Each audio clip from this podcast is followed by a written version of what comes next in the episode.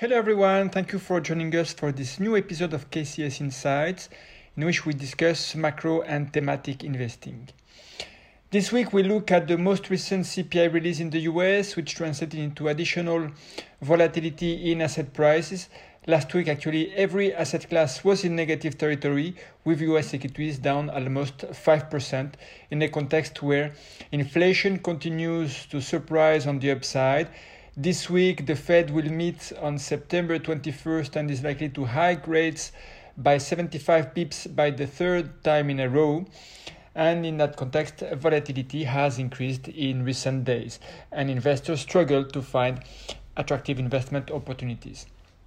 From the thematic side, uh, we discuss this week uh, equity styles that have been an attractive avenue to generate outperformance and based on our analysis, we conclude that we keep preferring high dividend and low volatility equity styles, both in the US and in Europe.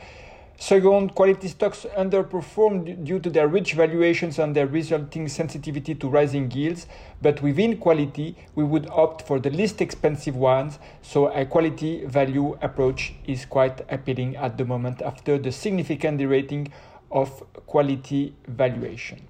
And finally, we stay away from growth and small cap styles that are likely to continue to face headwinds in the short term. And then uh, momentum is also a risk factor uh, on which we stay away for the moment.